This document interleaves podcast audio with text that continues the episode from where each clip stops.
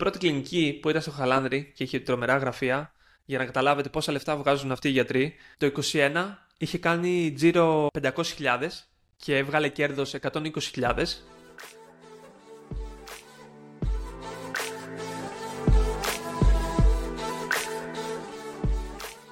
Τόσκα.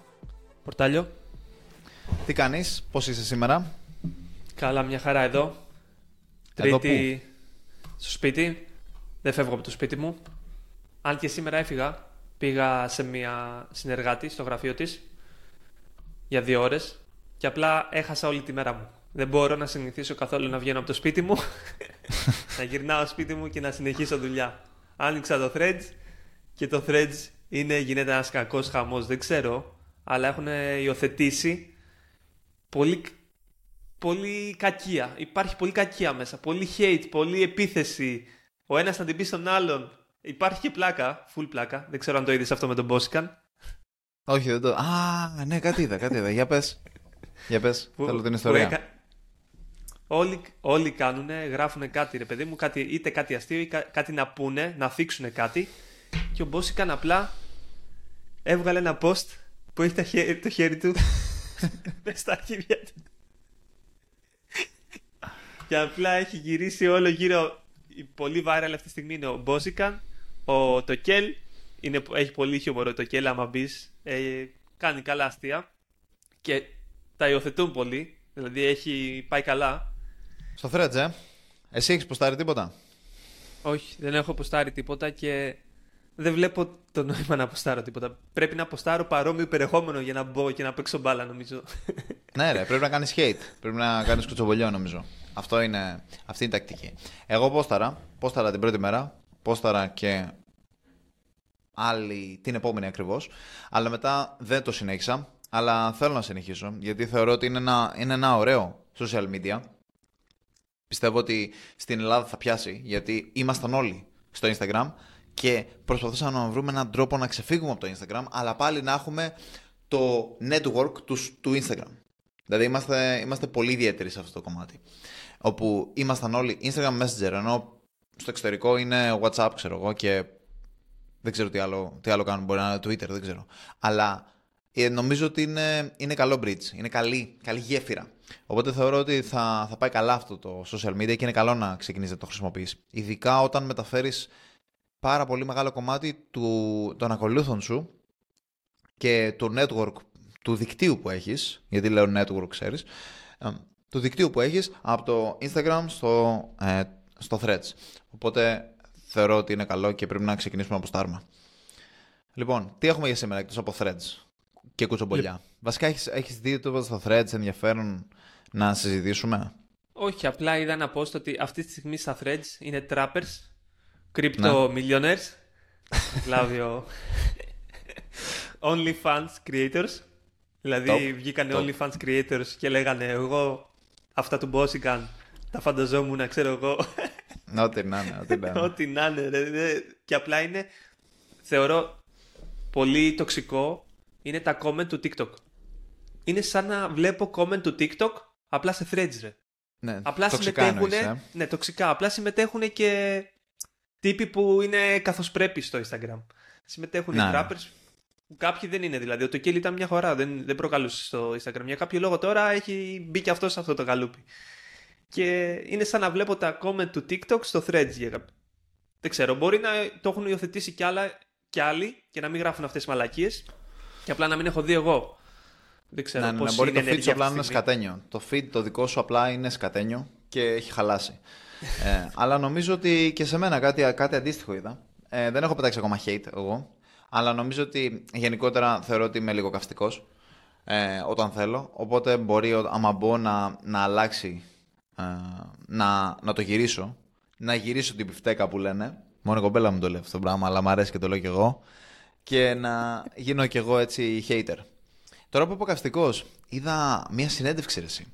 Δεν ξέρω, μια, ένα επεισόδιο, ένα podcast, γιατί ξέρεις. Δεν έχει καμία σχέση με επιχειρηματικότητα, αλλά ξέρεις, στην αρχή μπορούμε να συζητάμε για... για πράγματα που δεν είναι επιχειρηματικά και μετά θα τα συνδέσουμε με κάποιο τρόπο, έτσι, έτσι Τόσκα. Μπορώ να πω ναι, κάτι έτσι. Μη επιχειρηματικό, γιατί, μου επιτρέπεις? Γιατί δεν τα λέμε, μπαίνουμε κατευθείαν στο podcast, οπότε πρέπει να τα πούμε λίγο. Ναι. Και επίσης, άμα θέλουμε να αυξήσουμε το περιεχόμενο και να τραβάμε περισσότερο, ε, περισσότερα επεισόδια, θα πρέπει να αναγκαστικά να λέμε και άλλα πράγματα, όχι μόνο επιχειρηματικά, έτσι. Οπότε ναι. θα πω και πράγματα που δεν έχουν σχέση με την επιχειρηματικότητα. Λοιπόν, σήμερα καθόμουν και βλέπω ένα podcast, ρε, γιατί σου είπα, θέλω να ξεκινήσω να βλέπω ελληνικά podcast, γιατί είμαι Έλληνας, περήφανος και πρέπει να βλέπω ελληνικό περιεχόμενο για να γίνω και καλύτερο στο μπλα μπλα. Οπότε καταναλώνω ξεκάθαρα ε, ελληνικό περιεχόμενο και βλέπω την εκπομπή του Fipster. Δεν ξέρω αν την έχεις δει, τη, το γνώμη που έχει. Ναι, το έστειλε στο, στο group. Ναι, ναι, ναι. Α, βασικά το έχεις δει επειδή... ναι, στην ουσία έχω κάνει μια προετοιμασία. Ε, είχα, ήδη, είχα ήδη φορτώσει. Τέλος πάντων, τρομερό podcast. Μ' αρέσει πάρα πολύ το format, πάρα πολύ. Δηλαδή, ε, πολύ έξυπνη ο τρόπος που έχει διαμορφώσει το podcast, γιατί είναι κάτι πραγματικά original που δεν υπήρχε ούτε στην τηλεόραση. Δηλαδή, τι, παίρνω... Τέσσερα άτομα, έχει το δίκτυο για να φέρει τέσσερα άτομα που γνωρίζεις τους μουρες τους ή θα ήθελες να ακούσεις πώς είναι στην πραγματική ζωή. Έναν ηθοποιό, έναν τραγουδιστή, έναν παρουσιαστή και έναν μπασκεμπολίστα, ξέρω εγώ, ε, οτιδήποτε. Και τους φέρνει όλους και συζητάνε για διάφορα θέματα. Και επειδή η δυναμική τεσσάρων ατόμων, δηλαδή πέντε στην ουσία, είναι πολύ διαφορετική από τρεις, είναι πολύ διαφορετική από δύο, ε, δημιουργείται ένα... Ένας διάλογος που είναι πραγματικά ενδιαφέρον. Γιατί ακούς πολύ διαφορετικές γνώμες και διαφωνούν επειδή δεν γνωρίζονται μεταξύ τους, δεν είναι παρέα και δημιουργούνται πολύ ωραίες συζητήσεις. Κάποιες φορές, κάποιες άλλες φορές δεν δημιουργούνται πολύ ωραίες συζητήσεις, αλλά θεωρώ ότι σαν περιεχόμενο συνολικά είναι πολύ ωραίο το format. Και κάποιες προφανώς... φορές υπάρχει αμηχανία. Δηλαδή στο επεισόδιο που θες να αμηχανείς. Τρομερή αμηχανία. Αλλά έχει πλάκα και η αμηχανία που βλέπεις. Ναι, σε κρατάει. Ισχύει, ισχύει. Ε, ναι. Αλλά μοχλεύει στην ουσία και το, μοχλεύει και το κοινό των όλων αυτών των ατόμων. Γιατί έχει δίκτυο, μπορεί να φέρει, ας πούμε, μπορεί να φέρει τον παπά, μπορεί να φέρει την Ποφίλιο, μπορεί να φέρει τη Φουρέιρα, γιατί είναι ο Φίπστερ. Ωραία. Ναι. Το θέμα είναι ότι φέρνει όλους αυτούς μαζί και οι fans του καθενός θα πάει να δει το podcast. Και έτσι έχει κάνει τεράστιο growth το podcast. Θα μάθεις δηλαδή τώρα. Παίρνει, ξε, το ξεκίνησε τώρα. Και παίρνει διακόσιες χιλιάδες followers, μαλάκα, στο, στο πρώτο επεισόδιο και στο δεύτερο και στο τρίτο. Κατευθείαν δηλαδή. Subscribers. Στο... Ναι, ναι, πηγαίνει, πηγαίνει φωτιά. Πάρα πολύ καλό. Τώρα μπαίνω, επειδή μου άρεσε σαν ιδέα, και είδα το πρώτο μισό, μετά είδα το. Δεν ξέρεις, λίγο στην αρχή, μετά το βγάζω. Να σου πω την αλήθεια, ξέρεις, δεν έχω και πάρα πολύ καλό focus. Δηλαδή, βάζω να ακούσω ελληνικά και εσύ βάζεις να ακούς ελληνικά, αλλά ξέρεις, μετά λες, καλά γάμισα το, θα ακούσω Χορμόζη που λέει και τα επιχειρηματικά του, τα λέει ωραία, καταλαβες. Θα, ναι. ακούσω, θα ακούσω κάτι που είναι όντως επιχειρηματικό γιατί αυτό σ' αρέσει. Οπότε το ψιλοβγάζω και βάζω το τελευταίο επεισόδιο που είναι νομίζω το επεισόδιο τρία, τέσσερα, δεν ξέρω ποιο. Είναι πολύ ενδιαφέρον. Λοιπόν, είναι ο Fipster, είναι Καραμίχος, ηθοποιός, πάρα πολύ καλό λόγο, είναι η Ζενευγέ και είναι και ο παπάς. Ωραία. Και όλοι αυτοί δεν κολλάνε καθόλου μεταξύ τους και θα προσπαθήσουν να κάνουν κουβέντα. Και λέω: ωραίο, θα είναι ωραίο αυτό. Και κάθομαι και το βλέπω. Και ρε φίλε, βλέπω εντάξει ο Καραμίχος, πολύ καλό λόγο, αλλά εντάξει, οι απόψεις τους λίγο ψιλοδιαφωνούσα, ειδικά στο τέλος. Ο παπάς λίγο μέχασε. Τέλος πάντων, ε, Ζενευγέ. Τη βλέπω και λέω: μαλάκα. Τα λέει πάρα πολύ ωραία Ζενευγέ, δεν την είχα ξανακούσει. Και είχα, έπαθα τρομερή πλάκα. Ξέρεις, και πήγαινε να πει κάτι ο παπάς, κλάου! Του ρίχνε τάπα η Ζενευγέ. Πήγε να πει κάτι ο Καραμίχος, μπάου! Του ρίχνε τάπα. Και λέω ρε φίλε, τρομερή αυτή η Ζενευγέ, έτσι. Τρομερή. Πάρα πολύ καλή. Και ρε φίλε, πηγαίνω μετά στα σχόλια, χαρούμενος για τη Ζενευγέ, για το πόσο καλά τα έχει πάει στο επεισόδιο. Και πηγαίνω κάτω, μαλάκα, τι κράξιμο της ρίχνανε. Και Όντως. λέω, ρε μαλάκα, είδα άλλο podcast.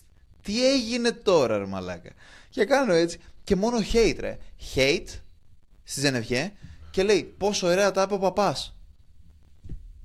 Ο παπάς τα είπε καλά. Μαλάκα, ήταν τρομερά γεννής. Sorry κιόλας, δεν, δεν έχω δει πως είναι σε άλλα podcast. Αλλά μέχρι, στα πρώτα πέντε λεπτά ήταν τρομερά γεννής. Τρομερά γεννής, μετά εντάξει, ηρέμησε. Αλλά ρε φίλε, η Ζενευγέ τα λέγε πολύ καλά. Και από κάτω hate. Και λέω ρε μαλάκα, μάλλον έχω κάποιο πρόβλημα. Μάλλον η αντίληψή μου για την πραγματικότητα είναι διαφορετική. Δηλαδή βλέπουν διαφορετική πραγματικότητα. Πώς, πώς το εξηγείς αυτό το πράγμα. Δηλαδή πραγματικά σογαρίστηκα.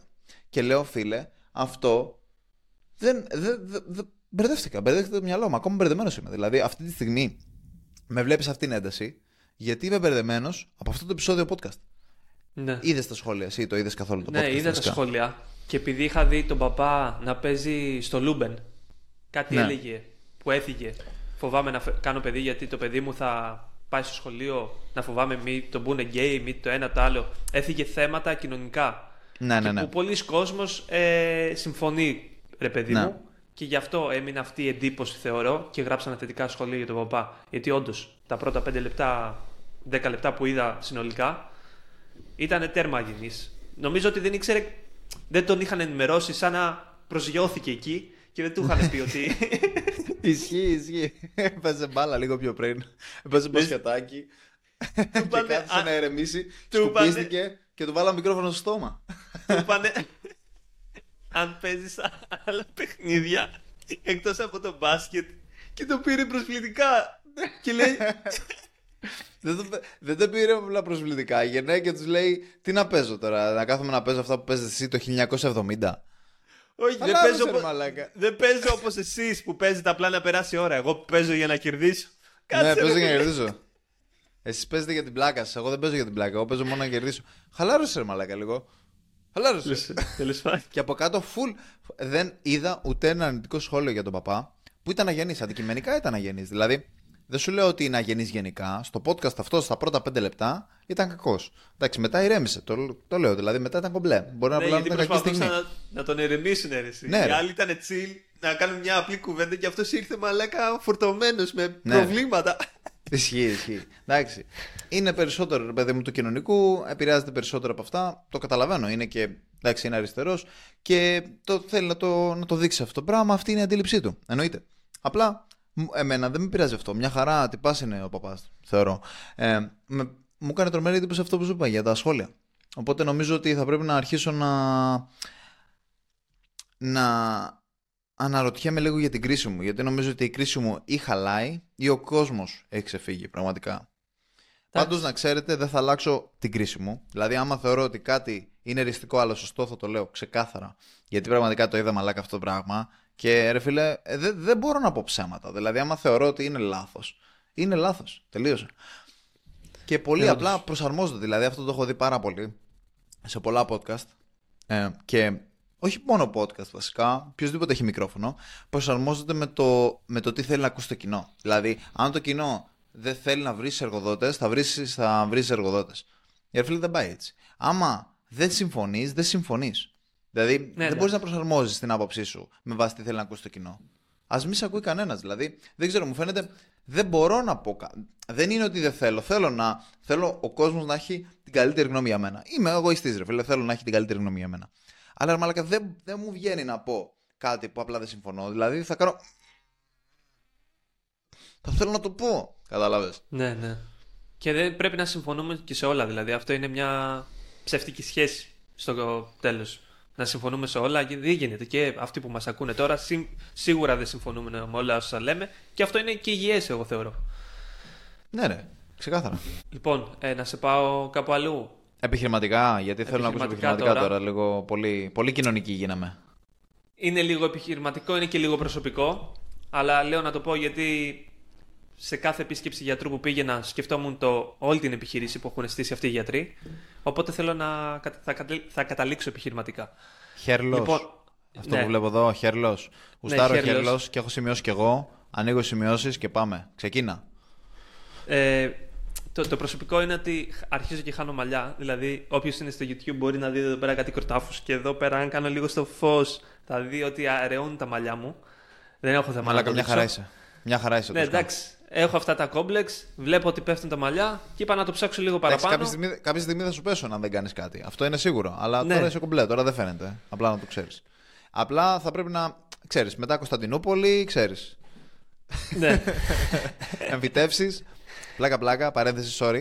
Ε, να πω αυτό γιατί για την Κωνσταντινούπολη προφανώς μετά θα το ξεχάσω. Έχω διάσπαση προσοχής, οπότε θα με συγχωρείτε. Οπότε διακόπτω το Tosca. Είναι επειδή θα το ξεχάσω πραγματικά όμως. Λοιπόν, πηγαίνω Κωνσταντινούπολη. Ε, ταξίδι με την κοπέλα μου και βλέπω αεροπλάνο όταν γυρνάγαμε κεφαλάκια κόκκινα τουλάχιστον δέκα ρε. Τουλάχιστον Όντως. δέκα κεφαλάκια Όντως. κόκκινα με τριχούλες έτσι. Ρε φίλε, πηγαίνουν από την Ελλάδα άπειροι.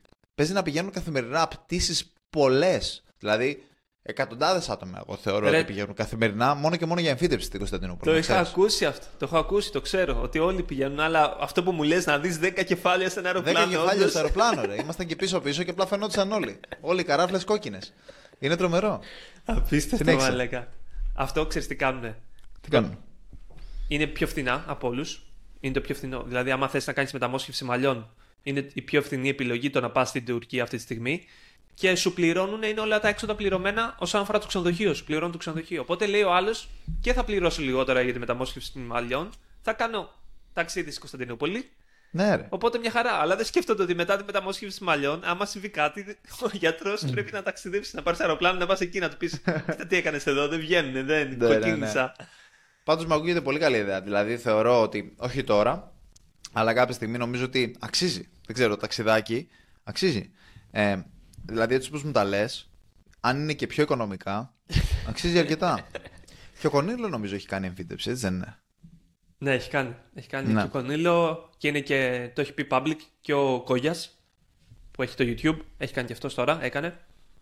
Πολλοί έχουν κάνει. Mm. Και τέλος πάντων, έχω ξεκινήσει και ψάχνομαι. Έχω ψαχτεί από πολύ πιο πριν, με δερματολόγο αρχικά, και επειδή πήρα για μια περίοδο τα δύο συστατικά που χρησιμοποιούν οι περισσότεροι, και ο More Plates More Dates που μιλάει, τον είχαμε αναφέρει σε προηγούμενο podcast, ε, μιλάει για αυτό το κομμάτι, οπότε έχω ενημερωθεί από αυτόν, πολλά YouTube βίντεο έχω δει, πήγα στο δερματολόγο, χρησιμοποίησα μινοξιδίλι, και είναι άλλη τι, μια τι ουσία... Τι χρησιμοποίησες, τι είναι αυτό? Μινοξιδίλι. Είναι μια ουσία που τη βάζεις στο κεφάλι σου, α, σαν υγρό είναι, ή σαν αφρό βγαίνει. Και το χρησιμοποίησα για λίγο. Δεν μου είχε πει δερματολόγος πρέπει να το χρησιμοποιήσεις έξι μήνες, και άμα το χρησιμοποιήσεις πρέπει να το χρησιμοποιήσεις συνέχεια. Εγώ το χρησιμοποίησα ένα μήνα, σταμάτησα και μετά παρατήρησα να πέφτουν πολύ τα μαλλιά μου, ρε. Και αυτό που μου είπανε κάποιοι είναι ότι η μινοξιδίλη αυτό που κάνει, ότι σου κρατάει τα μαλλιά σε ένα επίπεδο και για όσο καιρό είναι αγωγή, δεν είναι, δεν είναι θεραπεία, κατάλαβες. Όσο ναι. το χρησιμοποιείς, έχεις μαλλιά, δεν σου πέφτουνε. Δεν δημιουργεί ναι. νέα μαλλιά. Και δεν είμαι γιατρός, αυτά που έχω διαβάσει, παιδιά. Και... μια χαρά τα λες, μια χαρά τα λες. Σταμάτησα και είδα να πέφτουν πολύ. Και λέω κάτσε να το ψάξω λίγο περισσότερο. Να πάω σε κλινικές, να πάρω γνώμες. Και ξεκινάω κλασικά Google. Κάνω για κλινικές, ποιοι έχουν τα περισσότερα reviews. Και πάω στον πρώτον, στο Αναστασάκης Hair Clinics. Και πάρα πολλά reviews, τέσσερα κόμμα οκτώ, πεντακόσια plus reviews. Και λέω κάτσε να πάω εκεί πέρα. Κλείνω ένα ραντεβού στο Χαλάνδρι. Κάνω μια ώρα δρόμο από τον Πειρά. Και τρομερή εξυπηρέτηση στο τηλέφωνο. Στο μεταξύ, όταν είχα κλείσει το ραντεβού, με ρώτησαν: θες να κλείσεις, θες να πας σε δερματολόγο ή σε μια συνεργάτηδα του γιατρού? Και εγώ δεν ήθελα να πληρώσω γιατί θέλω να ενημερωθώ. Ναι. Δεν πήγα σε δερματολόγο, σε δερματολόγο έχω πάει ήδη και πάω συνεργάτηδα με... του γιατρού. Μέγα λάθος, μέγα λάθος. Συνεργάτης γιατρού σημαίνει ε, πολιτής. Αυτό σημαίνει βασικά. Ναι. Δεν ξέρω τίποτα. Απλά θα προσπαθήσω να, ό,τι και να έχει, θα το γιατρέψω με το να μου δώσεις λεφτά. Κάπως έτσι πρέπει να. Αυτό ακριβώς είναι, ρε. Σύμβουλες. Δηλαδή είναι απίστευτο η εξυπηρέτηση και στο τηλέφωνο. Και μόλις μπήκα σε ρεσεψιόν, τρομερά γραφεία. Βγάζουν πάρα πολλά λεφτά και αυτοί οι γιατροί με τις μεταμοσχεύσεις μαλλιών. Και απορώ γιατί ο Μπιλάλ και κάποιοι άλλοι φίλοι μας γιατροί δεν ασχολήθηκαν είτε με την πλαστική είτε με τη μεταμόσχευση. Γιατί αυτός που κάνει μεταμοσχεύσεις μαλλιών, από ό,τι ξέρω, ειδικεύεται σε πλαστική και δερματολογική και σαν δερματολόγος. Οπότε Μπιλα... απορώ... αναρωτιέσαι, αναρωτιέσαι ο Μπιλάλ για ποιο Τάξε, λόγο δεν Μπιλάλ... πήγε σε αυτό. Ο Μπιλάλ, ο Μπιλάλ δεν παίρνει καν φακελάκια, ρε μαλάκα, να πούμε. Πήγε να, να γίνει νευροχειρούργος και δεν παίρνει. Ε, όχι φακε... φακελάκι, γιατί τώρα ακούγόμαστε μαλάκες. Ε, δεν, δηλαδή του δίνουν πενήντα ευρώ μετά την, μετά την, μετά την εγχείρηση, σε φάση σαν ευχαριστώ. Δεν το παίρνει με τίποτα, ρε μαλάκα. Δηλαδή είναι απίστευτος αυτός ο άνθρωπος. Δηλαδή είναι ναι, δυνατόν ναι. να κάνει κάτι για τα λεφτά. Δεν ξέρω. Ναι, όντως. Δεν ξέρω. Και... είναι άλλη, άλλη κατηγορία στον αυτόν. Και έχω βρει και νούμερα για τις κλινικές που πήγα από το Publicity, γιατί έχουν ή και οι άνθρωποι. Οπότε θα αναφέρουμε και νούμερα μετά. Οπότε πάω εκεί πέρα για να συνεχίσω το story. Η ρεσεψιόν τέλεια, ε, νεράκι, πορτοκαλάδα. Ήταν ένας εκεί πέρα, όσο περίμενα, ήπιε τρεις πορτοκαλάδες. Δηλαδή... να βγάλει τα λεφτά του. Να δυναμώσει. Απίστευτο, ρε μαλάκα. Τρεις πορτοκαλάδες. Φέρε μου άλλη μια. Να σου φέρω κάτι, φέρε μου άλλη μια. Και μπαίνω μέσα και ξέρεις, με κοιτάζει, ξέρω εγώ, ρε παιδί μου. Μια χαρά ήταν η κοπέλα, αλλά αυτό που με, μου κάτσε σαν κακή εμπειρία είναι ότι μου έκανε oversell τη Minoxidil που ήδη έπαιρνα, της εξήγησα τι είχα κάνει και μου λέει θα πάρεις αμερικάνικη Minoxidil, τέλος πάντων, και Finasteride. Και όλη την έχω ώρα. Έχω καλό στο... ποσοστό κέρδους και ναι. παίρνω πενήντα τοις εκατό commission, οπότε και... πάρ' αυτήν. Όχι, έτσι. Τα οποία τα παρήγαγε ο ίδιος ο γιατρός. Κατάλαβες. Δεν είχε label, δεν είχε εταιρεία πάνω. Και εγώ έκανα εταιρε... ερωτήσεις. Είναι ναι. πιστοποιημένο αυτό, πώς μπορώ να, να το εμπιστευτώ. Ναι, μεν ο γιατρός, ναι, είναι τόσα χρόνια, έχει reviews, ναι, αλλά θέλω να ξέρω, είναι πιστοποιημένο, τι θα μου δώσεις. Θα βάλω στα μαλλιά μου κάτι. Όλες ναι. οι άλλες εταιρείες υπάρχουν από πίσω εταιρείες. Μπορώ να πάω να κάνω μια μήνυση αν, αν γίνει κάτι. Και προσπαθούσε να μου κάνει όλη την ώρα στο ραντεβού. Ενώ εγώ της εξηγούσα, έχω έρθει εδώ για ενημέρωση. Θέλω να με ενημερώσει, έχω κάποιες απορίες, κάποιες ερωτήσεις, γιατί έχω δει πολλά στο YouTube. Κάποιοι υποστηρίζουν αυτό, κάποιοι αυτό, κάποιοι αυτό. Ο καθένας έχει τη γνώμη του. Και τέλος πάντων μου έκατσε κακή. κακή. πολύ κακή εμπειρία. Και βρίσκω άλλον έναν άνθρωπο την επόμενη μέρα. Βρίσκω τον Γιάννη Κούρα. Είναι, είναι γνωστός γενικά, γιατί κάνει μεταμοσχεύση μαλλιών σε γνωστούς. Πατάω. Ο Γιάννης Κούρας ήταν ε, γνωστός από τον αδερφό μου. Ο αδερφός μου, ένας φίλος του, είχε κάνει εκεί πέρα μεταμόσχευση και λέει είναι από τους καλύτερους. Και λέω κάτσε να πάω σε αυτόν. Ήταν εδώ κοντά στον Πειραιά και με social δεν ασχολείται καθόλου. Ενώ οι άλλοι ήταν, κάναν και YouTube και Instagram και Google, όλα προσεγμένα ρε, και το site. Αυτός ο Γιάννης Κούρας, είκοσι reviews στο Google, τίποτα στο Instagram. Είχε ένα site όπου δείχνει τα case studies, το καμπουτζίδι. Έχει στο site του το... πολλούς γνωστούς ηθοποιούς και Ιταλιανό που κάνει το Survivor. Έχει full γνωστούς ρε. Μόνο αυτό είναι το site του. Δείχνει τα case studies του. Οπότε δεν ασχολείται με τίποτα. Πάω εκεί πέρα. Κάτω είχε parking. Πολύ δυνατό case study πάντως αυτά. Ε. Τώρα μπήκα και εγώ στο site του. Εγώ βάθω πλάκα. Ναι. Και... πολύ δυνατά case studies φίλε. Ρε... Βλέπεις το αποτέλεσμα Rover. Παντού. Ναι, ο γιατρός κάτω είχε τώρα. Μπαίνω, βλέπω τη Range Rover. Καταλαβαίνω σίγουρα ότι είναι δικιά του. Ανεβαίνω πάνω, ωραία γραφεία, τέλεια γραφεία, και έρχεται ο γιατρός. Χωρίς α, α, ε, δωρεάν το ραντεβού, έτσι. Attitude του γιατρός, τώρα μπαίνω μέσα, του εξηγώ ότι θέλω να μάθω για τη Minoxidil, για τη Finasteride. Μου λέει όλα αυτά είναι μαλακίες, δεν αξίζει τίποτα. Και σου κάνει μια φάπα. Κοίτα, μου λέει: εγώ δεν τα κάνω, δεν τα πιστεύω, δεν έχω χρόνο, δεν γουστάρω να ασχοληθώ με αυτά. Θα μπορούσα να βγάλω λεφτά και από αυτά, αλλά δεν πειρά, θέλω. Πειρά, έμενε. Ε, Πού πειρά είναι... ήταν το γραφείο το που μου πες ότι είναι. Συγκρού, συγκρού είναι το γραφείο. Εντάξει. Ε, κοντά. Και, και εγώ μόνο μεταμοσχεύσεις κάνω. Και με βλέπει ρε παιδί μου, δεν χρειάζεται να κάνεις κάτι. Μου δείχνει μια περιοχή εδώ πέρα. Αν θες, σώνει και καλά, γιατί είναι η προσωπική σου επιλογή. Μου λέει, μπορείς να κάνεις αυτή την περιοχή. Να, να σου δείξω κάποια. Ποιους έχω κάνει, και μου έδειχνε όλα τα case study του ρε. Όλοι οι τραγουδιστές, δεν θέλω να τους πω γιατί δεν τους έχει στο site. Ναι, ναι, ναι. Και όλοι αυτοί που βλέπετε στο site έχουν πάει σε αυτόν ρε. Και λέω ρε φίλε, ήταν στα αρχίδια του, δηλαδή ούτε προσπαθήσαμε σε τύπου φάση αγενής, αλλά ξέρεις, δεν ήθελε καν να με πείσει. Απλά μου έλεγε τι θες. Του λέω εγώ δεν ασχολούμαι με αυτά, μεταμόσχευση κάνω αγόρι μου λέει. Μόνο αυτό κάνω εγώ. Τώρα έχεις αυτό και αυτό. Και πόσο είναι, τρία χιλιάρικα. Και ήθελα να του πω σε φάση τι θεραπείες πρόληψης, αντιμετώπισης, και δεν ήθελε καν να με ακούσει. Και ρε φίλε, εν τέλει, δεν μου άφησε αρνητική εντύπωση. Δεν μεν ήταν κάπως αγενής, αλλά ήταν το, ο τρόπος του, δηλαδή ότι αυτά κάνω, κατάλαβες. Δεν ήθελε να μπει σε περιττέρω, να χάσει χρόνο, να μου εξηγήσει, γιατί δεν ασχολείται με αυτά. Ναι, και κατάληξα ναι, ναι. στο γεγονός ότι αυτός, ρε παιδί μου, ε, κάνει το επάγγελμά του με, το, με τους δικούς του όρους. Δηλαδή, δεν ξέρω, υπάρχει φράση live your life in your own terms. Αυτός δου, κάνει τη δουλειά του με τους δικούς του όρους. Ούτε κάνει πράγματα, ούτε αντιγράφει πράγματα, ούτε κάνει πράγματα για να τα κάνει. Τα reviews στο Google να ζητάει από τον κόσμο, ούτε στο Instagram να κάνει post, ούτε να βγει στο YouTube να κάνει βίντεο όπως έκανε ο άλλος. Και, και αυτό δουλεύει. Δηλαδή αυτό yeah. μου θύμισε πολύ το Μιχάλη, ο οποίος είναι έτσι ο Μιχάλης. Δηλαδή δεν είναι... έλα εδώ να σε πείσω να δουλέψεις μαζί μου. Είμαι γαμάτος. Άμα θες, δουλεύεις μαζί μου. Αν δεν θες, πήγαινε. Δηλαδή είναι αυτή η τιμή. Αν θες, πήγαινε, βρες κάποιον με τριακόσια με τετρακόσια ευρώ. Εγώ είμαι αυτός, κατάλαβες. Ναι, ναι, και ναι. δεν ξέρω. Εγώ δίνω respect σε αυτόν τον άνθρωπο. Εννοείται, εννοείται. εννοείται. Αυτό, καταρχάς, αυτό το μοντέλο, αν μπορείς να φτάσεις σε αυτό το επίπεδο, ε, καταρχάς έχεις πετύχει κάτι τρομερό, γιατί η επιχείρησή σου είναι πάρα πολύ lean. Δεν έχεις πάρα πολύ μεγάλες μεταβλητές. Δηλαδή δεν κάνεις και αυτό το πράγμα και λίγο από αυτό και λίγο από το άλλο. Δεν κάνεις και λίγο σαμπουάν ε, και προωθώ και, τε, και τα προϊόντα αυτής της εταιρείας και φτιάχνω και τα λαδάκια και δίνω και συμβουλές και κάνω και αυτή την επέμβαση και την άλλη. Καταλαβαίνεις. Ασχολείσαι ναι. μόνο με ένα πράγμα. Με ένα πράγμα. Ακριβώς. Άμα είσαι τρομερά καλός σε ένα πράγμα που είναι αυτός, τρομερά καλός σε αυτό το πράγμα, μπορείς να κάνεις εκατό τοις εκατό focus στο προϊόν σου, σε ένα αυτό, στο one thing αυτό, και δεν χρειάζεται να κάνεις τίποτα άλλο. Ενώ άλλα βλέπεις, π.χ.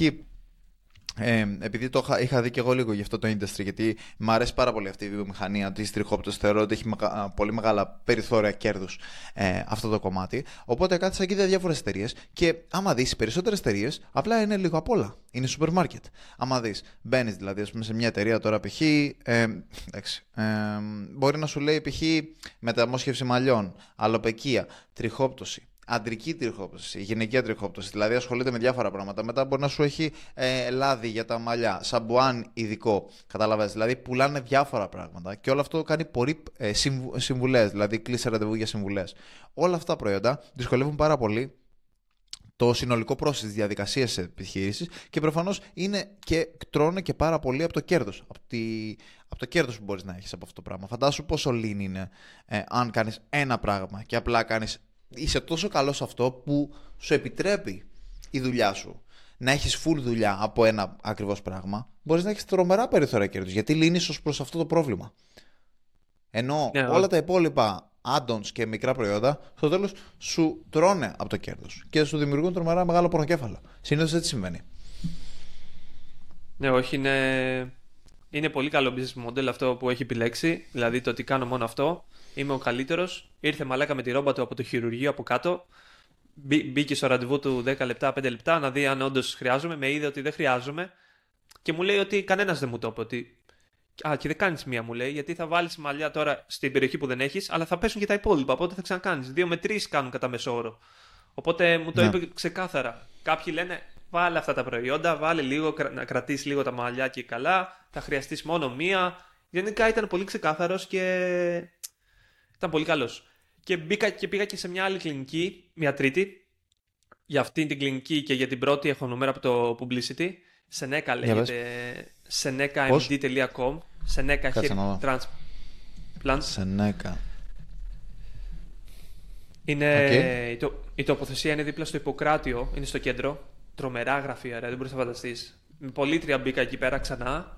Απλά η πολίτρια εδώ ήταν πολύ καλύτερη. Δηλαδή, εγώ την παραδέχτηκα. Απλά με ενημέρωσε, ναι, ρε. Ούτε καν προσπάθεια. Ναι, ρε. Όχι, μου λέει δεν χρειάζεσαι κάτι. Να μην πάρω Μινοξιδίλη και Φιναστερίδη και τέτοιο.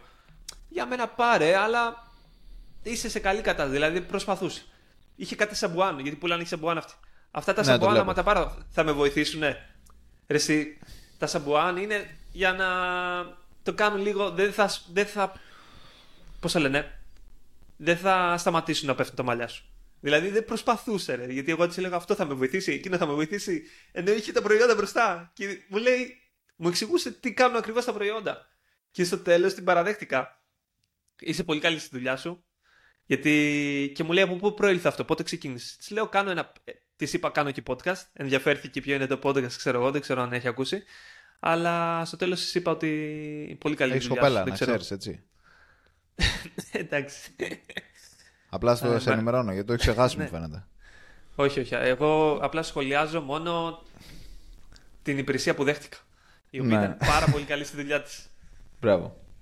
Ε, και τώρα, η πρώτη κλινική που ήταν στο Χαλάνδρι και είχε τρομερά γραφεία, για να καταλάβετε πόσα λεφτά βγάζουν αυτοί οι γιατροί, ε, το είκοσι ένα είχε κάνει τζίρο μισό λεπτό πεντακόσιες χιλιάδες και έβγαλε κέρδος εκατόν είκοσι χιλιάδες. Έχει πάρα πολύ προσωπικό. Έχει προσωπικό δύο γραμματείς, να φανταστείς. Έχει μια πολίτρια. Είδα μια δερματολόγο. Δεν ξέρω πόσο ακόμα προσωπικό έχει. Οπότε έχει πάρα πολύ προσωπικό. Το είκοσι δύο έκανε επτακόσιες χιλιάδες και έβγαλε εκατόν τριάντα χιλιάδες ευρώ. Ή ο Αναστασάκης Hair Clinics. Ε, οπότε είναι πολύ καλά λεφτά. Και η Seneca είναι άλλο είδος. Είναι πολύ, λίγο πιο μπροστά γιατί έχουν και ε, κλινική στη Σκωτία. Και έχουν άλλες δύο κλινικές εδώ, νομίζω, στην Ελλάδα. Όχι, έχουν άλλες δύο κλινικές εδώ στην Ελλάδα, στη Θεσσαλονίκη και εδώ στην Αθήνα. και πάνε πάρα πολύ καλά κι αυτοί. Ναι, λοιπόν, η Seneca το είκοσι έκανε, έκανε αντίστοιχα επτακόσιες σαράντα χιλιάδες τζίρο και ε, το δύο χιλιάδες είκοσι δύο έκανε ένα εκατομμύριο ευρώ σε τζίρο. Και για κάποιο oh. λόγο, στο είκοσι δύο λέει αποτελέσματα περίοδου μετά από φόρους μείον εννιακόσιες πενήντα χιλιάδες. Δεν ξέρω τι σημαίνει αυτό. Τι σημαίνει αυτό, μαλάκα. Επενδύουν τα πάντα, γιατί έχουν τρομερά γραφεία, ρε. Ναι, ναι, ναι. Εντάξει, λογικά είναι επένδυση που προσπαθούν να κάνουν τώρα. Και δεν ξαναδείς. Έχω δει αυτές τις εταιρείες. Φαντάσου, ε, αυτές, αυτό που κάνουν στην Κωνσταντινούπολη, που προσπαθούν, προμοτάρουν ολόκληρες κλινικές, προμοτάρουν αυτό το medical tourism, που είναι ε, να έρθεις για διακοπές και να κάνεις και εγχείρηση για τα μαλλιά σου. Δύο σε ένα, καταλαβαίνεις. Ε, αυτό το, το προμόταραν πάρα πολύ στην Κωνσταντινούπολη και έχει πιάσει πάρα πολύ αυτό το πράγμα στην Τουρκία και προσπαθούν να το γράψουν και στην Ελλάδα. Και στην ουσία, άμα μπεις και δεις, ναι, άμα μπεις και δεις στο Seneca, είναι μία από αυτές τις εταιρείες, ε, τις κλινικές, όπου έχει δικό της tab και λέγει medical tourism. Και αυτό είναι ξεκάθαρα για να μπει κάποιος ε, α, ξένος. Ωραία. Αυτό ναι, το ναι. tab το έχουν φτιάξει αποκλειστικά για τον τουρίστα. Μπαίνει ο τουρίστας στο Seneca ή μπορεί να κάνουν διαφήμιση για αυτό το πράγμα και λέει Greece, the Silicon Valley of Hair Restoration. Και έχει έναν τύπο που έχει ένα χάρτη μπροστά του στην ουσία και καλό ότι έχει έρθει διακοπές στην Ελλάδα. Ας πούμε, και διακοπές στην Ελλάδα, φτιάξει για το μαλλί σου.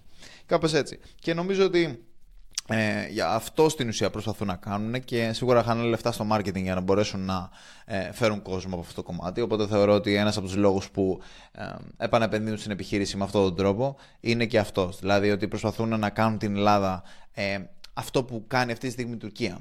Αυτό που έχει yeah, yeah. πετύχει αυτή τη στιγμή η Τουρκία και το medical tourism πλέον εκεί πέρα είναι κάτι στάνταρ. Βλέ... Και... Στο είπα. Τέλος πάντων, ε, πολύ καλή ιδέα και θεωρώ ότι γενικότερα υπάρχουν πάρα πολλά λεφτά σε αυτόν τον τομέα γιατί στην ουσία τα μαλλιά είναι ό,τι είναι τα χίλια για τις γυναίκες, έτσι. Δηλαδή για τους άντρες ναι, ναι. είναι αυτή η επέμβαση και αυτή η αγορά υπάρχει μεγάλη ανάπτυξη και θα συνεχίσει να υπάρχει μεγάλη ανάπτυξη σε αυτή τη συγκεκριμένη αγορά γιατί ο κόσμος απλά πλέον δεν αποδέχεται να του πέσει τα μαλλιά. Παλιότερα δεν υπήρχε επιλογή, τώρα πλέον υπάρχει, οπότε για ποιο λόγο να το αφήσεις. Και πλέον είναι ότι στο, στην εποχή των social media μας ενδιαφέρει πολύ η εικόνα μας, κατάλαβες. Οπότε ναι, ναι. είναι και λόγω αυτού, εγώ πιστεύω. Ισχύει, ισχύει, full, εντάξει. Ε, εντάξει, φυσικά ε, μπορείς να βάλεις και φαντάζομαι υπάρχει κανένα φίλτρο του, του Instagram που σου βάζει μαλλιά. Μπορείς να χρησιμοποιείς αυτό. Αλλά όχι, ναι, ισχύει. Είναι πάρα πολύ. Ε, είναι πλέον η εικόνα είναι το παν. Δηλαδή, θέλοντας και μη, έτσι, έτσι πως είναι η κοινωνία με τα social media και όλα αυτά, συγκρίνεσαι πάντα με τους γύρω σου, όλοι έχουν ωραία μαλλιά. Πας και εσύ, δεν τρως φακές για δύο χρόνια, μαζεύεις τρία χιλιάρικα και πηγαίνεις και κάνεις ε, εμφύτευση. Και είσαι μετά άσχημος με μαλλί όμως. Ναι. Κάπως και... έτσι νομίζω. Και οι δύο εταιρείες, επειδή το κοίταξα τώρα, δεν το είχα ψάξει, και η Seneca ναι. και ο Αναστασάκης Hair Clinic έχουν αρκετές διαφημίσεις στο Facebook. Οπότε κάνουν και διαφημίσεις. Ναι, γενικά υπάρχουν πολλά λεφτά σε αυτό το τομέα. Ναι, ναι, ναι. Και hey. κάποιος που είναι ιατρική και σπουδάζει ιατρική και μπορεί να τύχει να ακούσει αυτό το podcast, να σκεφτεί αν θέλει να βγάλει λεφτά λίγο πιο γρήγορα, ε, να ακολουθήσει αυτό το τομέα. Δεν ξέρω. Εμένα μου φαίνεται Είσαι. πολύ ενδιαφέρον. Θες να πας να κάνεις κατακτήριες, να πηγαίνεις γιατρός γι' αυτό. Όχι, όχι. Και δεις, η αλήθεια είναι, η αλήθεια είναι πως έχει πάρα πολλά λεφτά. Απλά βλέποντας δύο κλινικές αυτές, σου λέω ότι ο Κούρας βγάζει περισσότερα λεφτά από αυτούς μακράν, γιατί έχει πολύ λιγότερα έξοδα. Δηλαδή, αν ο Κούρας κάνει ένα εκατομμύριο τζίρο, που μπορεί να το κάνει αν έχει όρεξη να κάνει εγχειρήσεις, μπορεί να τις κάνει, ε, το κέρδος θα είναι πολύ, πολύ ψηλότερο από αυτές τις εταιρείες. Δηλαδή, τώρα μίλησες για την, για την πρώτη εταιρεία, είχε ένα περιθώριο, είχε ένα δέκα τοις εκατό ας πούμε gross profit margin. Ε, αυτό το δέκα τοις εκατό, βασικά είκοσι τοις εκατό. Αυτό το είκοσι τοις εκατό ε, είναι επειδή έχει όλα αυτά τα προϊόντα. Έχει άπειρους εργαζομένους, έχει δερματολόγους, έχει πολιτές, έχει σαμπουάν, έχει χίλια δυο πράγματα. Ενώ το lean process που έχει, οι πολύ απλοϊκές διαδικασίες που έχει ο Δόκτωρ Κούρας, που μπαίνεις, σου βάζει εμφύτευση και φεύγει, απλά έχει τεράστια περιθώρια κέρδους. Και νομίζω ότι αυτό είναι και μια απόδειξη ότι τίποτα δεν μπορεί να αντικαταστήσει το πάρα πολύ καλό προϊόν. Αν έχεις ένα τρομερό προϊόν, η πολύ καλή υπηρεσία. Ακρι... Ναι, είναι, προϊόν, είναι ο Justin Wells ε... ναι, των μεταμοσχεύσεων. Ισχύει, ισχύει, ισχύει, είναι τρομερός. Ισχύ, ισχύ. Θα ήθελα να το γνωρίσω αυτό. Και αυτό θα πάω, και θα αυτό... πάω να το συμβουλευτώ μόνο και μόνο για να το γνωρίσω. Ένα free ραντεβού. Θα μου γυρίσει χαστούκι μες στη μούρη. Ξέρεις, άμα το πω, ναι, έχω, έχω ξεκινήσει λίγο κροτάφους. Μπα! Λάγα να μου τρως το χρόνο. Και δεν ξάνεις. Το χέρλος, γενικότερα, η τριχόπτωση, θεωρώ ότι είναι, επειδή ακριβώς είναι μια αγορά που θεωρώ, δηλαδή το έχω προβλέψει, όχι μόνο εγώ, όλη η γη, ότι είναι κάτι που είναι μια αγορά που θα ανέβει και συνεχίζει και ανεβαίνει χρόνο με το χρόνο, ε, έχει και πολύ μεγάλες ευκαιρίες. Και είχα σημειώσει διάφορες ιδέες πώς μπορείς να την εκμεταλλευτείς με μια επιχείρηση εδώ πέρα στην Ελλάδα. Χωρίς να χρειάζεται προφανώς να είσαι γιατρός και να κάνεις εμφυτεύσεις. Γιατί άμα, άμα είναι αυτό, τότε οκ, okay, εντάξει, δεν είμαι γιατρός όμως, δεν μπορώ να την εξοπλίσω. Εγώ κάνω brainstorming πάνω σε πράγματα τα οποία εγώ μπορώ να εφαρμόσω. Οπότε, έχω κάτσει και έχω γράψει κάποια πράγματα και θέλω να μου το αξιολογήσεις. Θα σου πω τρεις ιδέες και θέλω να μου τις αξιολογήσεις από το ένα στο δέκα. Ωραία. Για πες. Ιδέα ένα. Σεμινάριο, course δηλαδή, το οποίο θα είναι ακριβώς σεμινάριο για το πώς μπορείς να αποκτήσεις μαλλιά χωρίς όμως να κάνεις εγχείρηση. Εντάξει, προφανώς θα μπορεί να yeah. έχεις κάποιο ε, τέτοιο για την εγχείρηση, για το τι μπορείς να κάνεις την εγχείρηση, αλλά θα είναι ένα σεμινάριο το οποίο θα σου λέει τα πάντα. Θα σου λέει πώς να διαχειρίζεις το κεφάλι σου, ε, διάφορα πράγματα που μπορείς να κάνεις, διάφορα λάδια, να σου προτείνει προϊόντα. Πραγματικά να είναι ουσιαστικό και να μπορεί να σε ενημερώσει από την αρχή ως το τέλος στο εκατό τοις εκατό. Γιατί στην ουσία θα είναι σαν ένας, σαν ένα πακέτο σεμινάριο το οποίο θα μπορείς μετά πολύ εύκολα να το διαφημίσεις Facebook, ε, με διαφημίσεις paid, σε όλους τους άντρες, ε, που μπορεί κατευθείαν να αγοράσει αυτό το πι ντι εφ, παύλα, ε, εμ πι φορ, το οποίο θα είναι κάποιος και θα εξηγεί τα πάντα για την τριχόπτωση. Οι περισσότεροι δεν ξέρουν καν την ύπαρξη των, των σύμβουλων, ότι μπορείς να πας. Και αυτό θεωρώ ότι αν το κάνεις στα ελληνικά, και είναι και high ticket, δηλαδή όπου π.χ. το έχεις πεντακόσια ευρώ, το έχεις πολύ ακριβό, κάποιοι που τους καίει πραγματικά θα το αγοράσουν. Γιατί θα νιώσουν την ανάγκη την οποία, την οποία έχουν εκείνη τη στιγμή και όντως μπορείς να τους λύσεις το πρόβλημα. Ειδικά αν έχεις ένα πολύ καλό landing page, ένα πολύ καλό pitch, ένα αρχικό βίντεο το οποίο θα εξηγεί τι θα μπορέσει να κερδίσει μέσα από, το, από αυτό το course. Και σκέψου ότι με πεντακόσια ευρώ, δηλαδή δέκα άτομα να πείσεις, είναι, είναι πέντε χιλιάρικα. Είναι, είναι, μπορείς πολύ εύκολα να βγάλεις λεφτά από αυτό το πράγμα, θεωρώ. Πώς σου ναι, φαίνεται εγώ, αυτή η ιδέα? Εγώ, εγώ πιστεύω αυτό... είναι πάρα πολύ καλό. Ξέρεις γιατί? Γιατί? Γιατί σε δερματολογικά πράγματα, τώρα με το κεφάλι μου, έχω πάει, η τελευταία γιατρή που έχω πάει, νιώθω, πάω, δίνω πενηντάρικα και νιώθω ότι δεν είμαι καλυμμένος, ρε φίλε. Ναι, ναι, ναι. Δηλαδή με το ζόρι μου απαντάνε σε κάποιες απαντήσεις, σε κάποιες ερωτήσεις. Ναι, μεν μπορώ να βρω πληροφορίες, που οι περισσότερες πληροφορίες είναι σε αγγλικά. Δεν υπάρχουν καν στην Ελλάδα. Ναι, άρθρα, μπορείς να διαβάσεις πολλά άρθρα. Αλλά, ρε φίλε, θέλω κάποιον να μου μιλήσει και να μου πει όλες τις περιπτώσεις συγκεκριμένα, ναι. Είτε για το δέρμα, για σπήλους, δεν ξέρω οτιδήποτε, είτε για τη τριχόπτωση που μιλάμε τώρα, να μου εξηγήσει γιατί αυτοί υποστηρίζουν αυτό, γιατί αυτοί οι γιατροί υποστηρίζουν αυτό, γιατί πλέον αυτό που μου εξήγησαν πάνω κάτω και κατάλαβα ότι πολλά από αυτά είναι θέμα marketing και θέλουν να πουλήσουν κάποια προϊόντα για να μην σου πέσουν, να καθυστερήσουν το να σου πέσουν τα μαλλιά. Οπότε γιατί να πας να δίνεις δεξιά και αριστερά πενήντα ευρώ για να μάθεις και να πάρεις γνώμες από όλους τους γιατρούς, και οπότε θα είσαι, θα είσαι κάποιος ο οποίος είτε θα το πουλήσει ότι έχω πάει, δεν είναι ε, αναγκαία να είσαι γιατρός. Προφανώς ένας ο οποίος θα είναι γιατρός θα έχει μεγαλύτερο authority, εξουσία πάνω σε αυτό που λέει. Ε, κύρος. Κύρος ή εξουσία? Τι είναι το authority, ρε? Κύρος. Ε, αλλά το και κάποιος... σε προηγούμενο podcast αυτό. Ναι. Και κάποιος ο οποίος είτε ασχολείσαι με την προσωπική υγιεινή και κάνεις περιεχόμενο, μπορείς να το πουλήσεις και να το κάνεις, όχι μόνο να το πουλήσεις, ότι πήγα σε όλους τους γιατρούς, έδωσα χίλια ευρώ σε γιατρούς για να μάθω τι παίζει και αυτό είναι το πόρισμά μου. Καταλάβει. Αυτό εγώ έχω συνειδητοποιήσει, ότι λει, λειτουργεί, γιατί αυτός ο γιατρός πουλάει αυτό, γιατί ο άλλος γιατρός πουλάει εκείνο. Νομίζω τα πεντακόσια ευρώ είναι λίγο ακριβό, ε, αλλά θα μπορούσε να πουληθεί και πεντακόσια πιστεύω. Από κάποιο γιατρό σίγουρα πεντακόσια. Από κάποιον άλλον ε, νομίζω λίγο λιγότερα. Πόσο τις βάζεις είναι το θέμα αυτής της ιδέας, για να προχωρήσουμε στην επόμενη. Πόσο. Ναι, πόσο τις βάζεις. εννιά. Μα μου αρέσει πολύ αυτή η ιδέα. Τόσο, τόσο πολύ. Χαίρομαι. Με συγκινείς. Με συγκινείς, Τόσκα. Λοιπόν, ε, ιδέα νούμερο δύο. Λοιπόν, καταρχάς, μπες, θέλω να μπεις πρώτα, Τόσκα, στο Seneca, στην ιστοσελίδα τους. Σε αυτή που ανέφερα εγώ, ναι, Seneca. Ναι, μπράβο, στο Medical Tourism. Ωραία. Γιατί πρέπει να το έχεις μπροστά σου αυτό για να μπορέσεις να καταλάβεις την επόμενη ιδέα. Ναι, για πες. Ωραία. Ναι. Ναι. Σκέψου ότι είσαι ένας τουρίστας, μάλλον λάθος.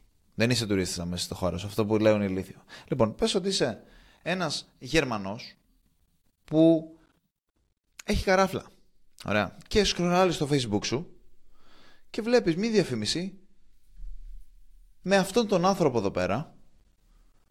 Είναι ένας ωραίος άντρας που έχει από πίσω την Ακρόπολη και λέει Greece, the Silicon Valley of Hair Restoration.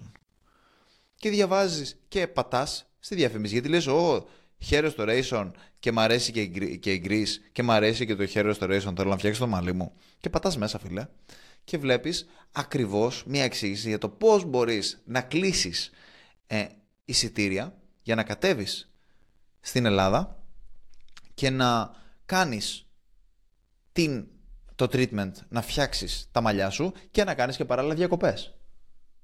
Ένα πακέτο το οποίο θα σου στοιχίσει μόνο πέντε χιλιάρικα. Στη Γερμανία, μόνο να πας διακοπές στην Ελλάδα θα χρειαστείς δύο. Στη Γερμανία το να φτιάξεις τα μαλλιά σου μπορεί να σου κοστίσει σου δέκα. Οπότε ας το κάνουμε έτσι. Αυτό είναι κάτι που προφανώς το κάνουν, έτσι. Αλλά είμαι σίγουρος πως το Seneca Group θα ήταν πάρα πολύ ικανοποιημένο εάν εσύ πήγαινες σαν marketer και του έλεγες θα, σου, θα φτιάξω ένα landing page και θα σου στέλνω leads. Ωραία. Και για κάθε lead που θα σου στέλνω, αυτά τα leads δεν τα παίρνεις ποτέ. Γιατί εγώ θα διαφημίζω Βουλγαρία, θα διαφημίζω, ξέρω πώς να τρέχω διαφημίσεις. Άσε, θα πάρω εγώ το ρίσκο. Θα φτιάξω δικά μου landing page και θα με πληρώνεις με τα leads. Ωραία. Αν εσύ καταφέρεις, φίλε, και κλείσεις πελάτες για αυτούς, σαν marketer, να τρέχεις διαφημίσεις και κάθε φορά που τους στέλνεις lead, ωραία, και προφανώς βρεις, βρεις έναν τρόπο να το κάνεις track, αν αυτοί βγάζουν έξι χιλιάδες από τον κάθε πελάτη και σου δίνουν ένα, ε, ένα δέκα τοις εκατό, είναι εξακόσια ευρώ το lead. Είναι πολύ καλύτερα από το να πουλάγεις ένα προϊόν. Αν μπορέσεις η διαφημίση σου με το δέκα τοις εκατό που θεωρώ ότι μπορείς να πάρεις πολύ παραπάνω, εγώ θεωρώ ότι μπορείς να πάρεις πενήντα τοις εκατό ε, σε κάτι τέτοιο, σε ένα τέτοιο προϊόν. Αλλά πες ότι μιλάμε για δέκα τοις εκατό. Αν η διαφημίση σου, το cost per lead, είναι κάτω από εξακόσια ευρώ, μπορείς να το κάνεις scale στο Θεό. Και, και μπορείς να το κάνεις scale σε όλες τις χώρες που έχουν ακριβή ε, hair loss treatment therapy. Έχουν ακριβή θε, θεραπεία τριχόπτωσης. Ναι, ναι. Πόσο καλό, πόσα λεφτά μπορείς να βγάλεις προσφέροντας leads σε αυτές τις εταιρείες που βλέπουμε ότι οκ, okay, πάνε καλά, αλλά το ένα εκατομμύριο μπορεί να το κάνουν δύο. Και θεωρώ ότι αν είσαι ικανός marketer που ξέρεις να κάνεις διαφημίσεις, ειδικά στο εξωτερικό, μπορείς να βγάλεις πολλά λεφτά από αυτό το πράγμα. Αυτή είναι η εκτίμησή μου και αυτή την ιδέα θέλω να κρίνεις, Τόσκα. Άρα ουσιαστικά διαφημιστικές υπηρεσίες, συγκεκριμένα σε αυτό το target group ανθρώπων που ανέφερες. Ναι. Ε, απλά με commission.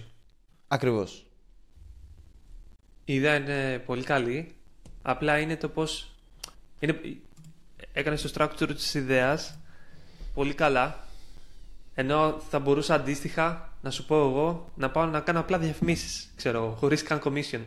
Ενώ εδώ πουλάς, εγώ θα σου φέρω πελάτες που θα σε πληρώσουν. Οπότε θέλω commission. Δεν πουλάς τόσο ότι ε, θα σου κάνω διαφημίσεις. Σου φέρνω έτοιμους πελάτες. Οπότε το γεγονός έτσι πως έκανε structure την ιδέα είναι πολύ καλή. Προφανώς αυτός το ανέφερα. Αλλά και το structure το structure, η δομή της υπηρεσίας που θα προσφέρεις παίζει πολύ σημαντικό ρόλο. Οπότε έτσι όπως τη δόμησες εσύ τώρα την υπηρεσία, μπορείς και να την πουλήσεις και να την αγοράσει ο άλλος. Οπότε η ιδέα είναι πολύ καλή. Και νομίζω ε, μπορεί να πετύχει. Μπορεί να πετύχει γιατί δεν έχει και κόστος. Έτσι μπορείς να το κάνεις τώρα. Μπορείς να ξεκινήσεις διαφημίσεις εσύ κατευθείαν. Μπορείς και να, να, να πι, μπορεί να ξεκινήσει χωρίς καν να έχεις μιλήσει καν με αυτούς. Να έχεις απλά πι... μαζέψει leads. Ναι. Και να πιτσάρεις και να πεις ουσιαστικά να τους πείσεις γιατί η Κωνσταντινούπολη να είναι η Μέκα των τέτοιων. Τι, τι της λείπει της Αθήνας, ξέρω εγώ. Και εμείς έχουμε, δεν ξέρω, έχουν φουλ ήλιο, γιατί εδώ πέρα μόνο ήλιο είχαμε φέτος στην Αθήνα. Δεν ξέρω ναι, τι παίζει ναι, με την Κωνσταντινούπολη. Καλύτερα ε... είμαστε. Έχουμε, είμαστε τόσο ανώτεροι.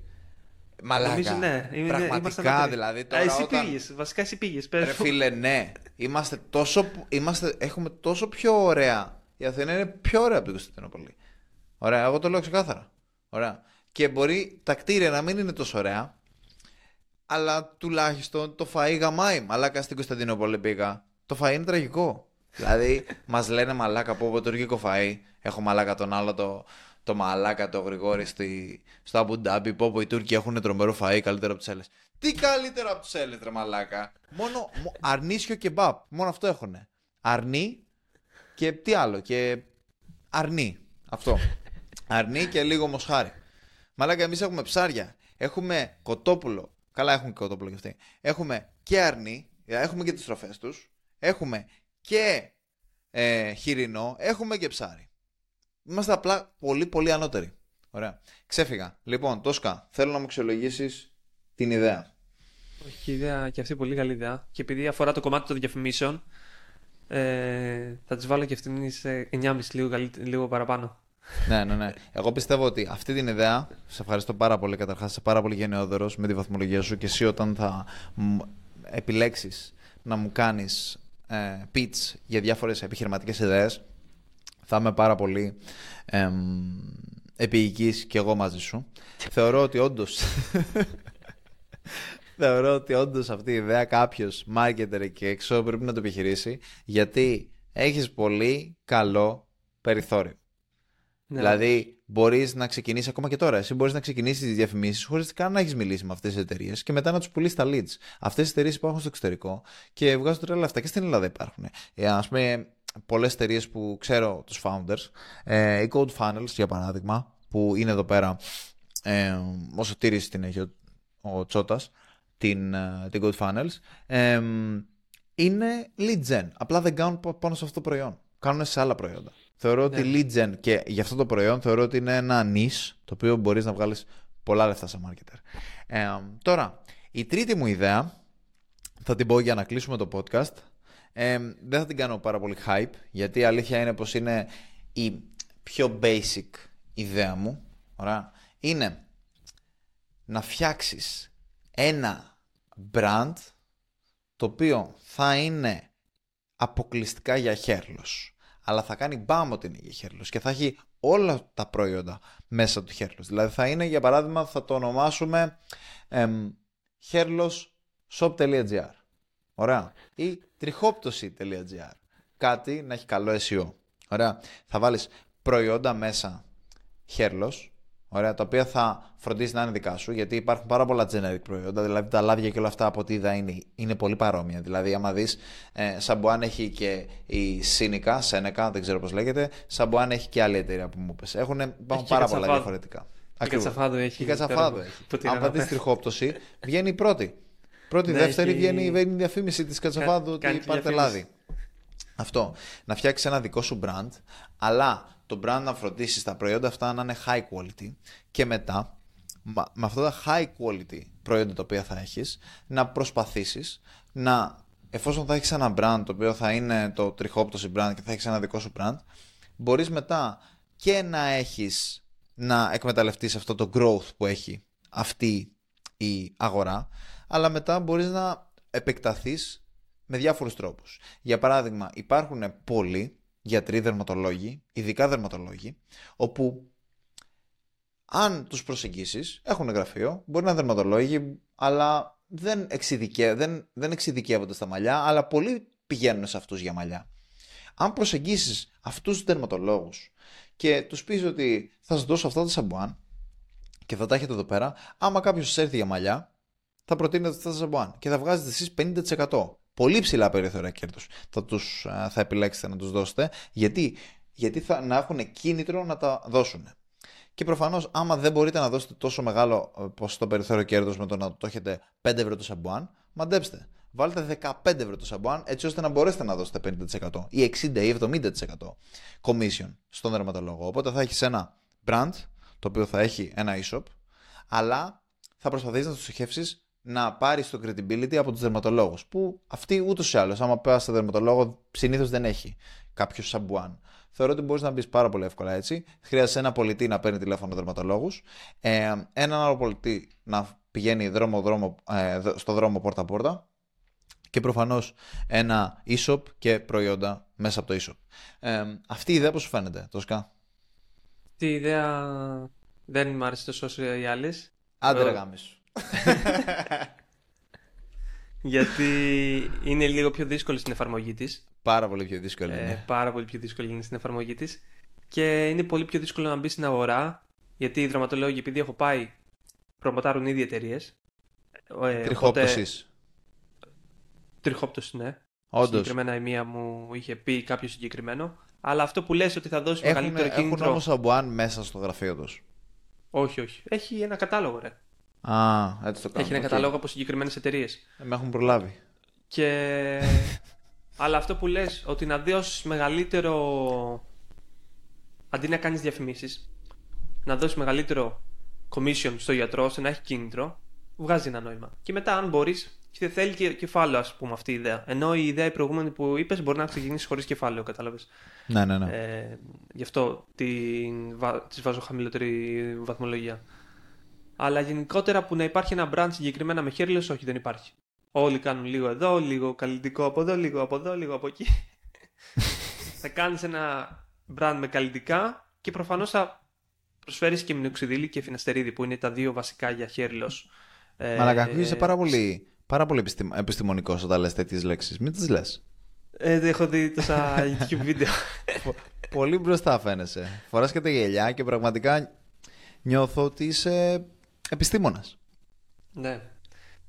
Ο, ο αντίστοιχος θα μπορούσε να το κάνει αυτό ένας αντίστοιχος ε, Δόκτωρ Τουλιάτος, ξέρω, ναι, που υπάρχει στο Instagram.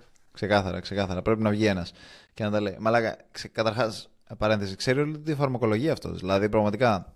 Ε, όταν είχαμε μιλήσει, ήξερα τα πάντα. Μου έλεγε ουσίες, μου έλεγε πράγματα και εγώ είχα μπερδευτεί. Απλά περνούσαν οι λέξεις από το κεφάλι μου έτσι. Εγώ όταν ακούω, ακούω δύσκολη λέξη, είναι, είμαι λες και είμαι πέντε χρονών. Αν ακούω δύσκολη λέξη, είμαι έτσι. Δεν μπερδεύομαι επί τόπου, ρε. Γι' αυτό και χρησιμοποιώ τόσο απλοϊκή, ε, απλοϊκό λεξιλόγιο και προφανώς μπορεί και ο, ο Τόσκας να θέλει να χρησιμοποιήσει περίεργες λέξεις στο podcast, αλλά να μην μπορεί γιατί ξέρει ότι μπερδεύομαι. Ας πούμε. Απλά τις χρησιμοποιώ στα αγγλικά, πολλές λέξεις. Ναι, ναι, ναι. Στα αγγλικά τις ξέρω και εγώ, ρε. Χαίρομαι πολύ. Ε, λοιπόν. Νομίζω πήγε πολύ καλά το podcast. Το γεγονός ότι δεν ναι, μιλήσαμε τόσο επιχειρηματικά. Αυτό να το αξιολογήσουν οι, οι, οι χρήστες. Το γεγονός ότι δεν μιλήσαμε πολύ επιχειρηματικά, νομίζω στο, τα πρώτα δέκα λεπτά, όσοι άκουσαν όλο το επεισόδιο, γιατί δεν νομίζω ότι θα το ακούσουν όλοι, ε, επιβραδεύτηκαν με πολύ καλές ιδέες και πολύ καλές επιχειρήσεις στο κομμάτι της ιατρικής. Νομίζω μπορούμε να το κλείσουμε το επεισόδιο σε αυτό το σημείο. Τι λες? Ε, λέω ναι, άμα δεν έχεις κάτι να πεις εσύ.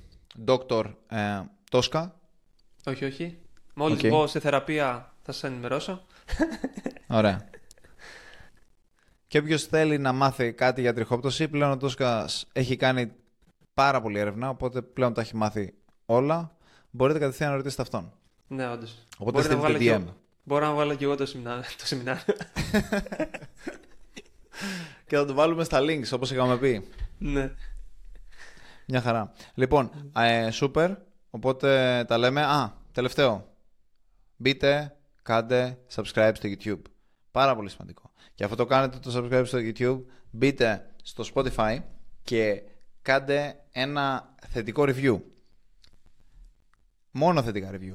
Αρνητικά review δεν δεχόμαστε. Να το ξεκαθαρίσουμε. Πολύ σημαντικό γι' αυτό. Ε, λοιπόν. Ναι, ε, αυτά. Τα λέμε στο επόμενο. Τσάου.